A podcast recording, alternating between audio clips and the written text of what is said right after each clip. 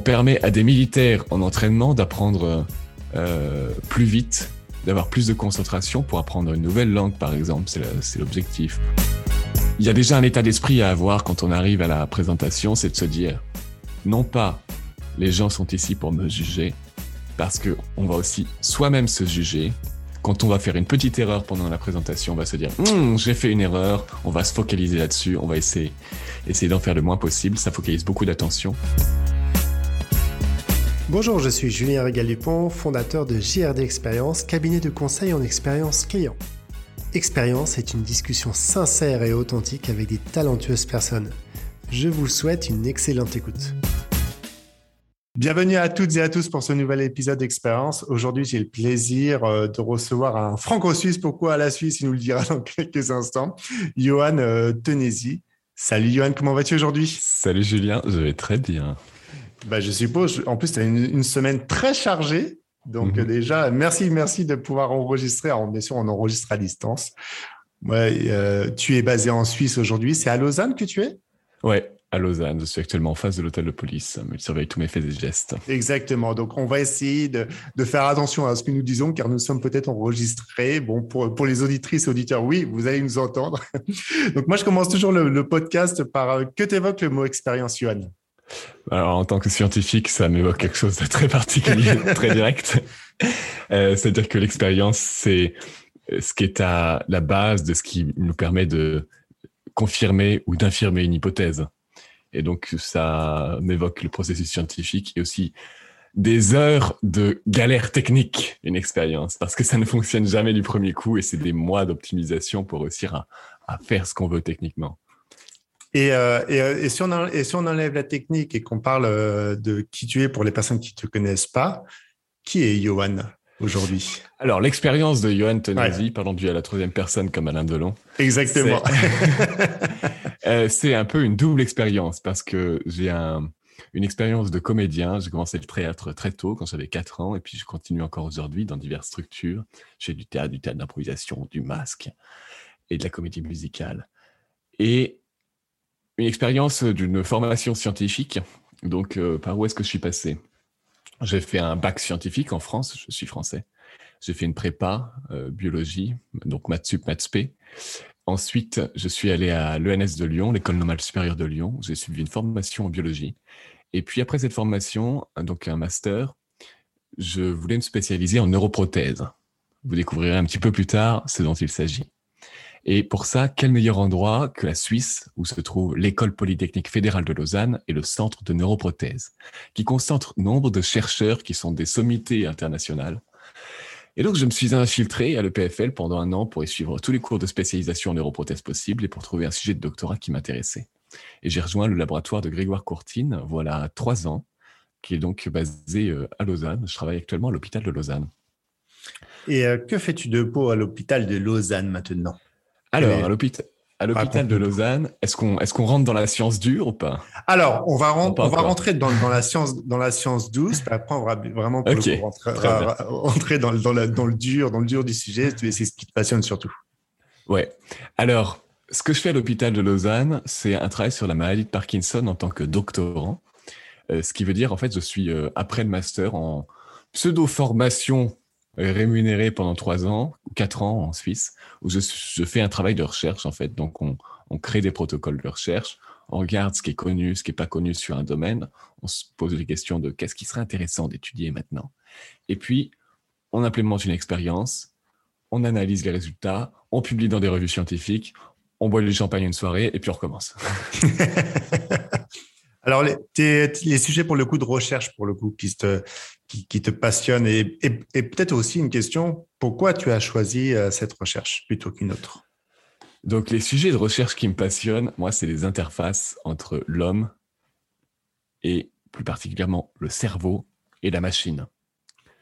Les neuroprothèses et les interfaces cerveau-machine, c'est des choses qui se développent très vite. On est capable de connecter notre cerveau à travers des électrodes, mesurer des courants électriques à la surface du cerveau à travers des implants. Et puis, à travers les informations qu'on enregistre, de les traduire, de les lire, de les comprendre, pour contrôler des machines qui sont autour de nous. On est aussi capable d'utiliser ces signaux électriques pour améliorer une thérapie existante qui va directement stimuler, par exemple électriquement, le système nerveux de la personne. Donc, on enregistre le cerveau pour essayer de comprendre les intentions et, par exemple, contrôler un bras robotique par la pensée. Et ça, c'est des choses qui me fascinent. Pourquoi je me suis lancé là-dedans? Je me suis lancé là-dedans parce que je pense que dans les dix années qui vont venir, à très courte échéance, ça va devenir quelque chose de vraiment beaucoup plus répandu. Et c'est en train d'être de plus en plus répandu. Les interfaces entre le cerveau et la machine. On a deux types d'interfaces, donc celles qui lisent et puis qui contrôlent les robots à l'extérieur, et puis aussi celles qui influent sur notre propre cerveau. Les Américains sont très intéressés, l'armée américaine notamment, par toutes ces technologies. Vous avez vu euh, euh, Elon Musk qui développe Neuralink, qui fait des implants à très haute résolution qui permettent de, lire dans le cerveau. Son objectif, c'est de connecter le cerveau à une intelligence artificielle. Ben, c'est ce que je fais moi, en fait, dans la maladie de Parkinson. On peut, on peut également stimuler donc le cerveau dans la maladie de Parkinson. On stimule pour enlever les symptômes. On peut aussi stimuler le cerveau pour augmenter les capacités. En, mettant des patchs d'électrodes à la surface euh, du crâne, on peut faire de la stimulation transcrânienne à courant direct. Et si on fait ça juste en mettant euh, vraiment une pile entre deux patchs, c'est quelque chose de très simple, en les positionnant bien, a priori, on permet aux gens qui ont des AVC de réapprendre plus vite leur fonction, à utiliser leur corps.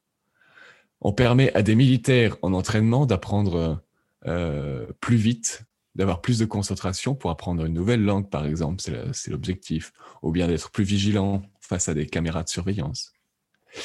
C'est tout ce domaine des interfaces cerveau-machine qui, je pense, va exploser parce que c'est possible. Et quand c'est possible, il y a toujours des gens pour le faire, qui va exploser dans les années à venir. Et moi, j'aimerais être là sur le terrain quand ça se fait. euh, parce que c'est un sujet d'avenir, c'est un bon pari, je pense.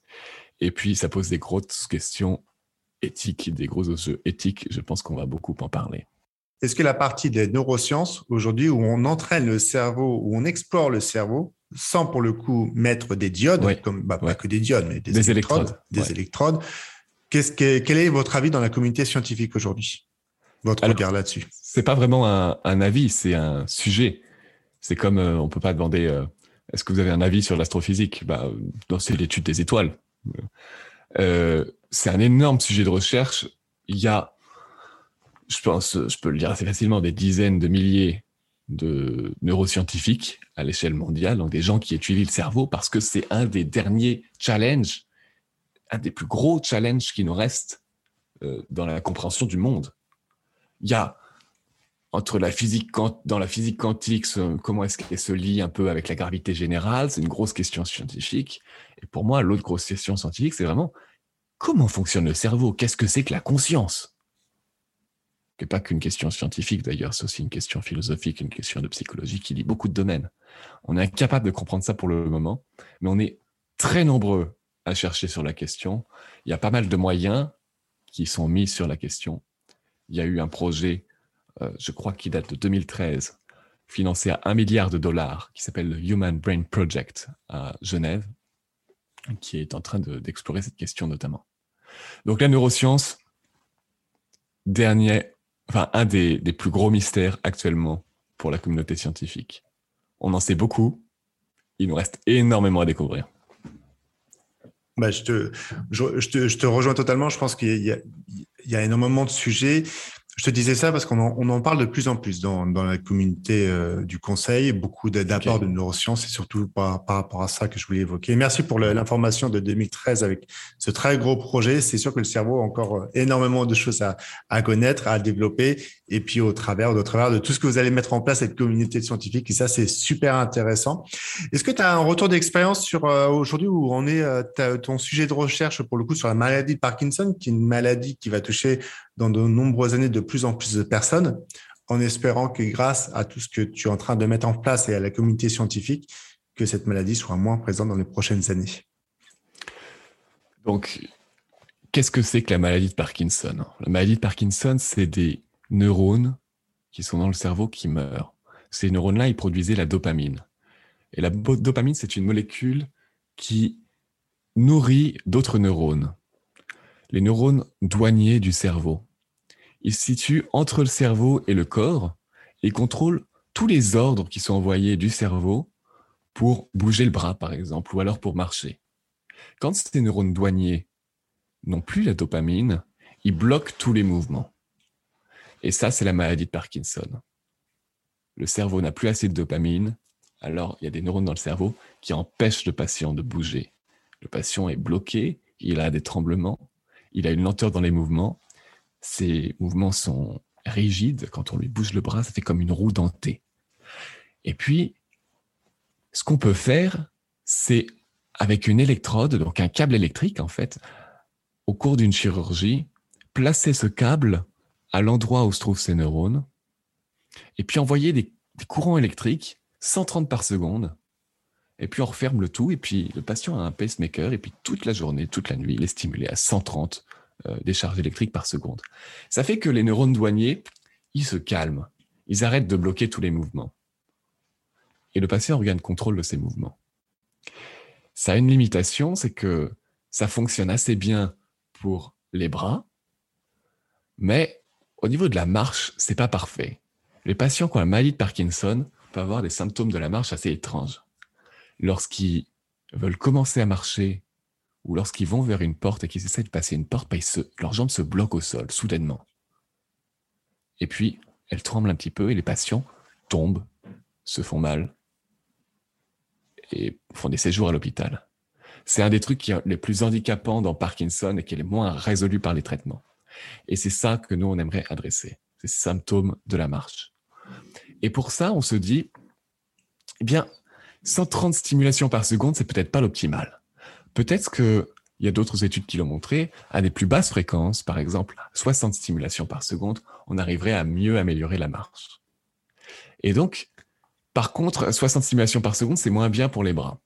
L'idée, ce serait donc de pouvoir, quand le patient veut prendre son café, stimuler à 60 stimulations par seconde. Quand le patient veut marcher, stimuler à 130 stimulations par seconde. Mais comment est-ce qu'on sait quand le patient veut prendre son café ou qu'il veut marcher? Comment est-ce qu'on sait quand il a les jambes bloquées parce qu'il veut passer une porte? Eh bien, on va le lire directement depuis le cerveau. Depuis les câbles électriques qu'on a implantés, on enregistre l'activité des neurones douaniers. Et puis on voit quand ils essayent, ils, se lèvent un peu et puis qu'ils essayent de bloquer le mouvement, et spécifiquement quand ils bloquent la marche. Et puis à ce moment-là, l'idée, c'est d'entraîner une intelligence artificielle à détecter ces moments de blocage. Et puis l'intelligence artificielle, on lui donne le contrôle de la stimulation, c'est-à-dire qu'il va passer de 130 stimulations par seconde à 60 stimulations par seconde quand elle détecte ça. Et inversement, quand le patient veut utiliser ses membres supérieurs, il va passer de 60 à 130. Ça, c'est l'idée, le gros projet. Ça peut aussi être une stimulation au niveau de la moelle épinière. Mon, mon laboratoire est, expert sur euh, le domaine de la stimulation de moelle épinière pour refaire marcher les paraplégiques. Donc peut-être qu'on aiderait les parkinsoniens à mieux marcher avec une stimulation de la moelle épinière également. Maintenant, où est-ce qu'on en est actuellement? C'est très compliqué. Et pour l'instant, on arrive à comprendre, je pense, mieux que personne au monde pour l'instant, euh, comment la marche est encodée dans ces neurones douaniers c'est-à-dire à détecter quand le patient marche, à détecter quand il fait un pas à droite, un pas à gauche, quand il a un blocage de la marche. Donc c'est une première partie. Je vais lancer une étude prochainement qui sera un peu la deuxième partie. On va détecter comment est-ce qu'on peut rapidement améliorer les symptômes de la marche en changeant la stimulation. Et l'idée ensuite, ce sera d'intégrer les deux dans un nouvel implant. Ça, ça demandera encore plus de temps. Je serai peut-être plus dans ce laboratoire à ce moment-là, hélas. Bah, j'espère, ou dans un autre, pour continuer, pour continuer cette, nouvelle étape. Est-ce qu'il y a, quelque chose qui est assez fort dans la science, pour le coup, chose que tu, as fait, tu as gagné une finale internationale, donc d'un concours francophone, pour le coup, sur l'éloquence, la vulgarisation. Je crois que c'était 180 euh, secondes pour ta thèse, pour le coup. Comment on arrive, tout compte fait, déjà à se préparer en amont Comment on arrive le jour J face à cette caméra? Parce que pour le coup, je ne sais pas s'il y avait un, public devant toi ou pas. Et comment on arrive à délivrer un message de communication, que ce soit 180 secondes, 130 ou 60 secondes, ou voire des fois même moins, en étant le plus concis, sachant qu'on travaille dans la science dure pour le coup. Donc, je ne sais pas si on aimerait dire un peu plus. On pourrait dire beaucoup plus de choses. Comment tu, tu arrivé à, pour le coup, à te préparer à condenser l'information et à transmettre. Et pour le coup, et encore bravo d'avoir gagné ce, ce prix. Alors, merci. pour commencer, euh, qu'est-ce que c'est que ma thèse en 180 secondes? On doit effectivement résumer un doctorat, en, présenter un doctorat en 180 secondes, c'est-à-dire 3 minutes. Euh, il y a plusieurs centaines de, je crois, quelque chose comme 800 candidats qui participent à l'échelle de la France, à l'échelle internationale, je ne sais pas combien. Euh, il y a des sélections qui se font au niveau de chaque université, ensuite au niveau suisse, et ensuite une troisième compétition qui se fait au niveau international. Et c'est super parce que ça offre une très belle couverture médiatique et une très belle euh, visibilité à la recherche qu'on fait dans le laboratoire, qu'on a peu l'habitude de présenter à autres que d'autres scientifiques spécialistes du domaine. Donc c'est un défi. Comment est-ce qu'on se prépare à ce défi? Comment est-ce qu'on pitch? Comment est-ce qu'on présente en trois minutes euh, un sujet Il y a il faudrait faire un podcast entier là-dessus. Oui, c'est sûr. Non, il y a, non, il y a beaucoup, à voir. Mm. Mais alors, au niveau de la, la préparation pour de la vulgarisation scientifique, et j'imagine que ça se retrouve dans plein d'autres domaines, il y a une première chose à avoir en tête, c'est une phrase qui résume le message à faire passer, le cœur du message à faire passer. Le cœur du message à faire passer dans ma thèse, c'est je connecte le cerveau des gens atteints par la maladie de Parkinson à une intelligence artificielle pour les aider à mieux marcher. Plus précisément, ma thèse consiste à connecter le cerveau des gens atteints par la maladie de Parkinson à une intelligence artificielle pour les aider à mieux marcher. Et toutes mes trois minutes sont consacrées à aller vers ce message, à expliquer ce message. Et je ne vais pas dans d'autres directions. Voilà. Donc, premier conseil, c'est choisir sa destination de telle manière à construire un pont qui va de là où se trouve l'auditeur ou le spectateur, l'interlocuteur, jusqu'à l'autre côté de la rive et qui aille, qui ait toutes les, étapes du pont et qu'il n'y ait que celle-ci. Ensuite, une deuxième chose. En science, on fonctionne par fait, des chiffres. C'est pas très attractif pour le cerveau humain. Notre cerveau, ce qu'il aime, c'est des histoires. Pour présenter ma thèse, ce que je présente comme histoire dans ma thèse en 180 secondes, c'est l'histoire d'un vieux monsieur qui a la maladie de Parkinson qui était mon professeur de musique, qui ne peut plus aller aux répétitions parce que il a les jambes bloquées. Et puis, on rentre dans son cerveau, j'ai ma relation avec lui, donc c'est aussi une histoire personnelle de moi. Et ensuite, on clôt l'histoire sur ce vieux monsieur encore. Et dans l'intervalle, eh ben, j'ai réussi à expliquer la science. Mais j'ai guidé le spectateur à travers une histoire, et puis finalement, il s'est pas forcément rendu compte que il y avait tous ces, tous ces chiffres, tous ces faits scientifiques. Donc c'est un deuxième conseil très important. Euh, pour des faits qui sont compliqués en science, la métaphore, c'est quelque chose de très puissant. Pour décrire comment le cerveau euh, dysfonctionne, fonctionne puis dysfonctionne, je parle d'un orchestre, puis d'un chef d'orchestre qui est absent dans le cas de la maladie de Parkinson. Ce chef d'orchestre, c'est la dopamine dont je vous ai parlé tout à l'heure. Quand je vous en ai parlé tout à l'heure, je vous ai fait une version plus condensée. Je vous ai dit que c'était les neurones douaniers qui devaient contrôler les mouvements qui ne fonctionnaient plus parce qu'ils avaient la dopamine. Neurones douaniers, c'est aussi une métaphore. On contrôle la frontière. Et puis, ensuite, je sais que beaucoup de gens utilisent des PowerPoint. PowerPoint, il faut s'en méfier. ça peut être très dangereux. Euh, PowerPoint, ça doit être un support qui doit appuyer votre message, mais pas distraire l'attention du spectateur ou de l'interlocuteur. Donc là, pardon de te couper, en termes de distraction, c'est si je mets une image et que cette image est interprétable de telle ou telle manière, chaque personne interprète l'image comme elle veut, ou tout compte fait, c'est de mettre juste une ligne avec le mot fort pour le coup, que oh, tu peux mettre comme tu veux, le mettre en surbrillance pour le coup, ou, et je voyais des, énormément de PowerPoint, comme tu disais, sûrement avec énormément de messages. Donc, compte fait, j'enlève la voix à ce que je suis en train de lire. Donc, j'active des cerveaux, bien sûr, les parties de mon cerveau de manière différente. Qu'est-ce que toi, tu as observé pour le coup dans le comité scientifique? Parce que dans la communauté scientifique, on peut avoir aussi énormément de recherches, beaucoup avec beaucoup de chiffres, beaucoup de graphiques. Alors, j'exagère, bien sûr, mais j'extrapole un petit peu. Mais comment on arrive, pour le coup de faire, à condenser un message et qu'il soit percutant, qu'il soit, voilà, pour le coup, compréhensible par quasiment tout ton auditoire et toute ton audience? Je pense que les entrepreneurs sont de bien meilleurs communicateurs de manière générale que les scientifiques. Donc les exemples que je vais vous donner, c'est peut-être les pires exemples de communication qui existent au monde. Ce sont des exemples de euh, professeurs qui sont dans des grandes conférences internationales neuroscientifiques, qui présentent des PowerPoint avec du texte, des, des graphes, des choses très chargées. Il suffit d'une image, d'un mot à retenir, de phrases très simples, très courtes, éventuellement qui appuient, résument le message. Ne pas avoir un PowerPoint chargé, au contraire, ça doit être extrêmement épuré. Et puis, il faut guider le spectateur. Si vous avez plusieurs éléments sur un PowerPoint, sur une seule slide, évitez de le faire.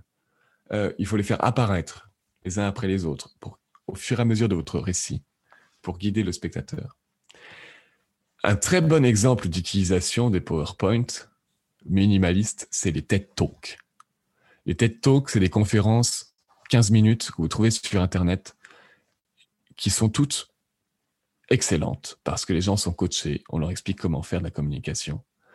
Et puis, c'est des spécialistes de domaine qui délivrent des messages complexes à une grande audience. C'est un merveilleux exemple. Ensuite, dans le fait de présenter un sujet, il y a beaucoup qui passent dans la communication non verbale.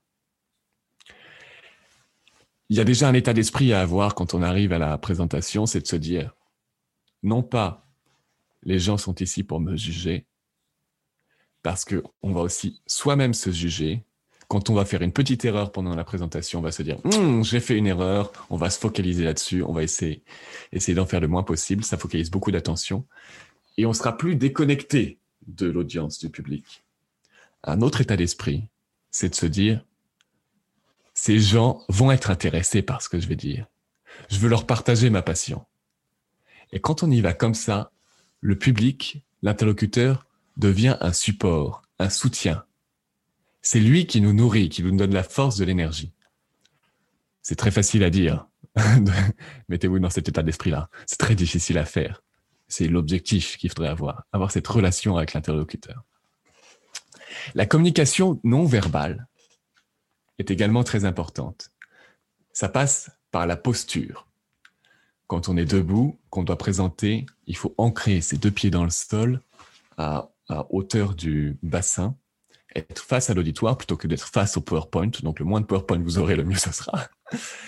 Euh, et avoir cette posture avec les épaules ouvertes, euh, la tête dirigée vers l'interlocuteur, le regard plongé dans le regard de votre interlocuteur, c'est très important parce que ça vous donne, euh, c'est une posture de personne qui a de l'assurance, et ça va vous donner de l'assurance que d'avoir cette posture adopter la posture de quelqu'un qui a confiance en soi vous donne confiance en soi. Tout comme sourire vous rend heureux. C'est très contre-intuitif, mais c'est montré scientifiquement. Ensuite, il y a des techniques de placement de la voix que vous pouvez apprendre, ces techniques de base du chant. On dit qu'il faut respirer avec le ventre plutôt qu'avec euh, le torse. Ça vous permet d'avoir plus de voix, de vous faire moins mal à la voix, et puis aussi d'avoir une voix plus posée, avec plus d'assurance. Et puis dernièrement, il y a la gestuelle, là, ça peut être bien de prendre quelques cours de théâtre pour pouvoir s'exprimer avec les bras euh, et puis avec le corps, en plus de pouvoir s'exprimer avec juste la parole.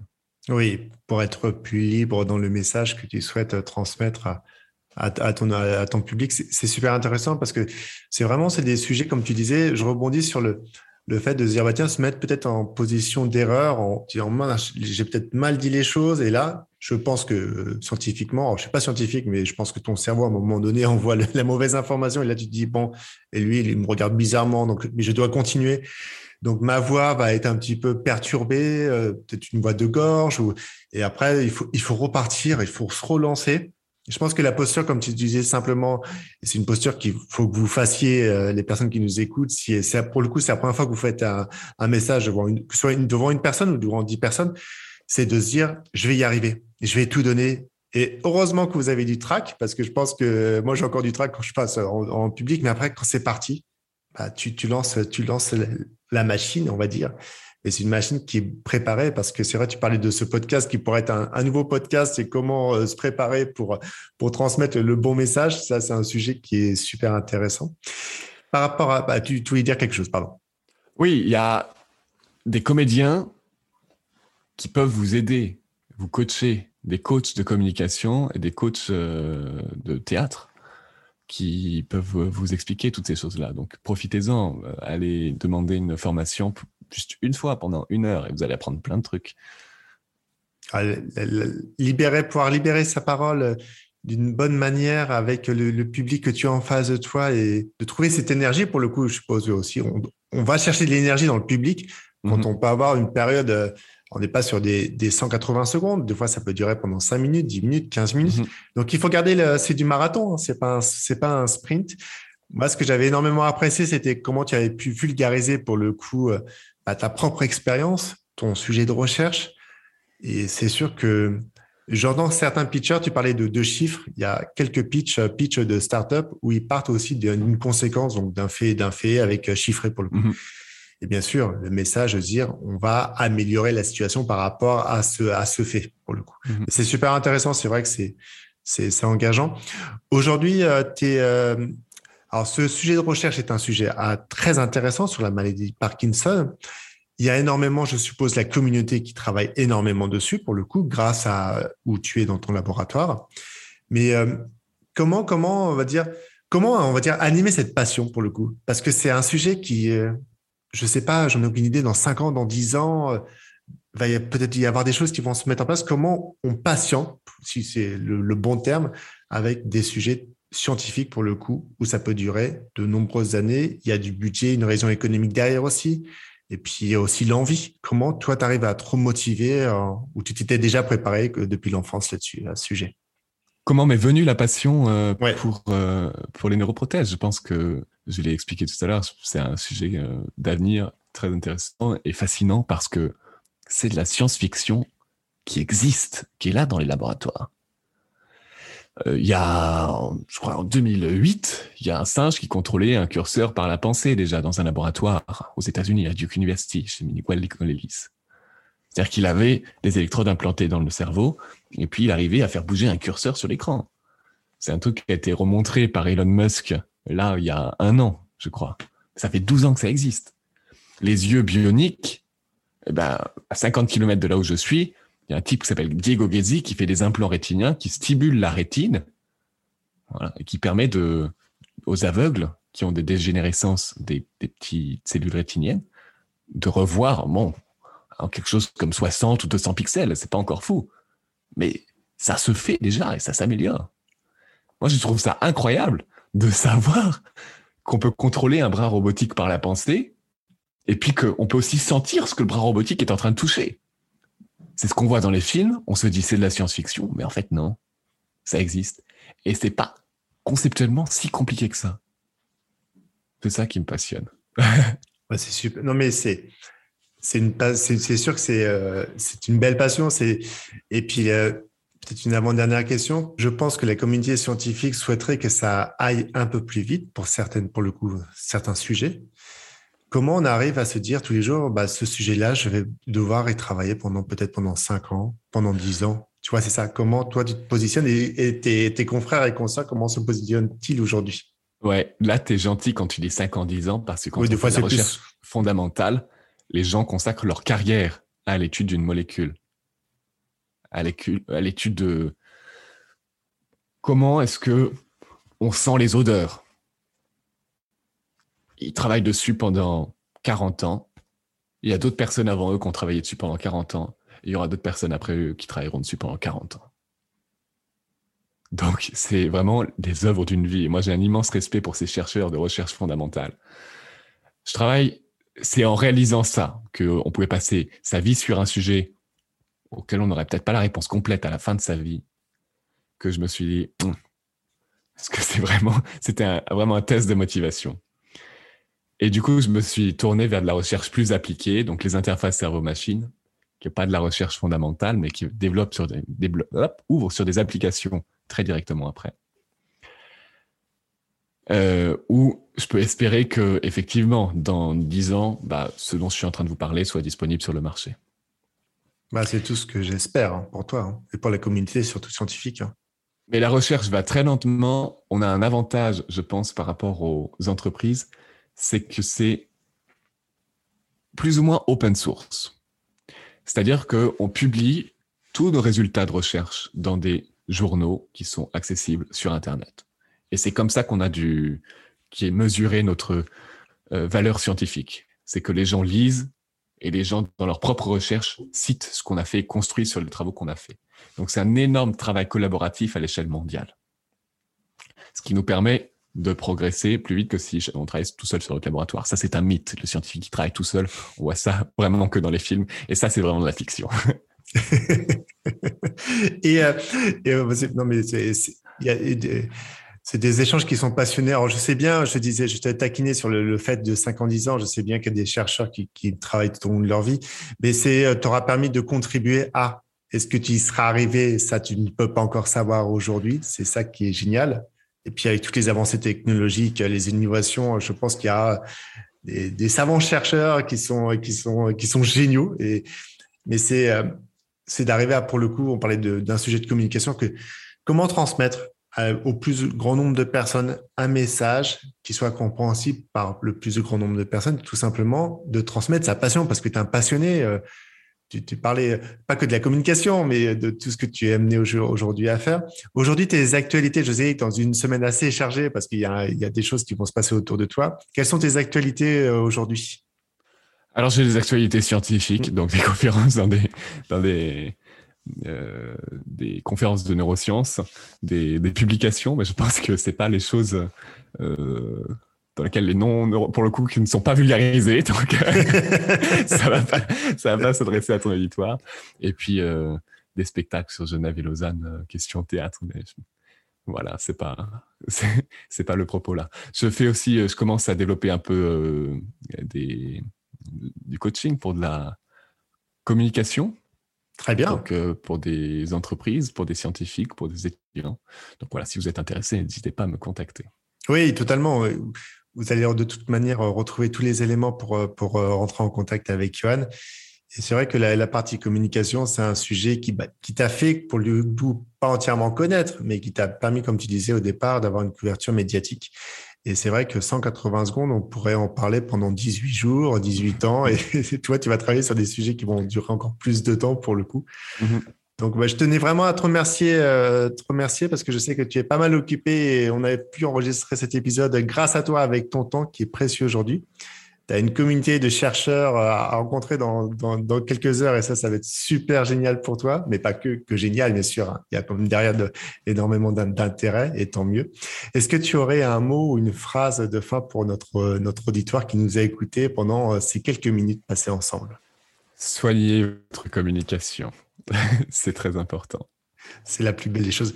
Merci beaucoup, Johan. J'apprécie, j'apprécie ce temps et, euh, hâte euh, que tu, tu puisses avoir des personnes qui, pourquoi pas, et qui t'écoutaient ce, podcast et qui se disent, bah, tiens, Johan, j'ai envie de rentrer en, rentrer en contact avec toi car tu as des choses à m'expliquer d'une certaine façon de communiquer d'une autre manière. Donc, euh, merci beaucoup, Johan.